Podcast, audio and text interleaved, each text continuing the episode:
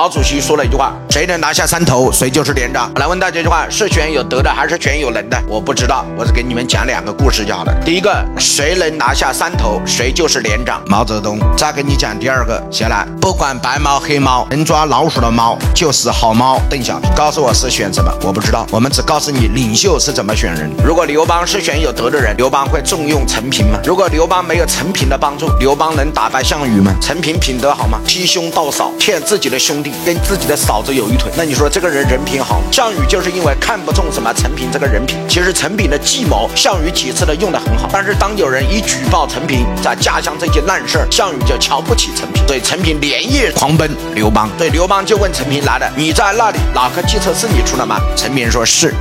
对吧？刘邦就要问，那你能有办法把项羽打败吗？陈平说：“我愿一试。”啊，刘邦笑一下，那怎么一试？他说：“汉王，你愿意给我三十万两黄金？”对吧？刘邦一想，我这里一共都没有三十万两黄金。那刘邦一犹豫，陈平就微微一笑：“大王。”你是要江山还是要今天的感觉？刘邦说：“我当然要江山。”他说：“你看陈平说，他说今天你借我三十万金，我帮你把江山拿下，这三十万金还是你的嘛？”嘿，刘邦一听，他妈有道理哦。对啊，那你说你要三十万金干嘛？他说：“项羽不可怕，可怕的是项羽背后的军师范增。给我三十万金，我让范增离开项羽，项羽就是一只无头的苍蝇。”陈平不负所托，最后把项羽和范增离间。哎，各位同意吗？所以你告诉我是用有德还是用有能？我不知道。